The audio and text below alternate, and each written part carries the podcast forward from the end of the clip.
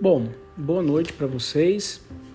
Esse é o primeiro podcast teste que eu estou fazendo aqui para a gente poder é, treinar né, esse processo de instalar esse podcast em alguma plataforma, ver se isso tem efeito mesmo, para a gente poder ir conversando sobre isso, né?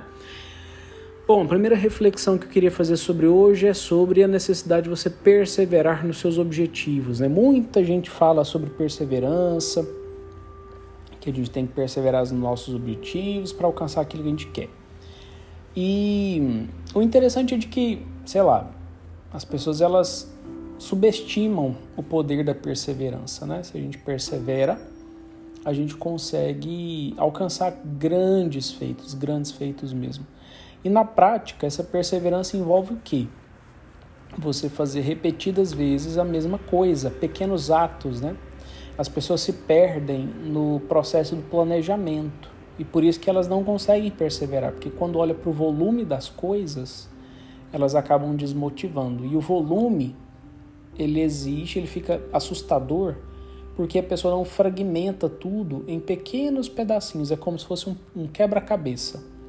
Se você olha para o tanto de peça bagunçada, você vai assustar e não vai querer nem montar o quebra-cabeça, mas conforme você vai pegando ali as peças que mais ou menos se parecem, agrupando e vendo qual que é a lógica que tem por trás, né, juntando uma peça ali na outra e tal, você vai vendo o desenho e tudo vai ficando mais fácil.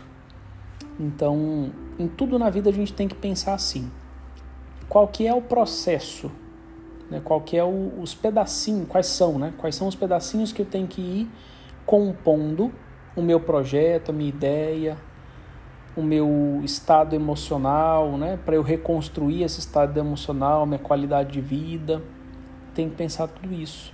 E esse processo sendo pensado vai me facilitar bastante de alcançar os objetivos de vida que eu tenho para alcançar.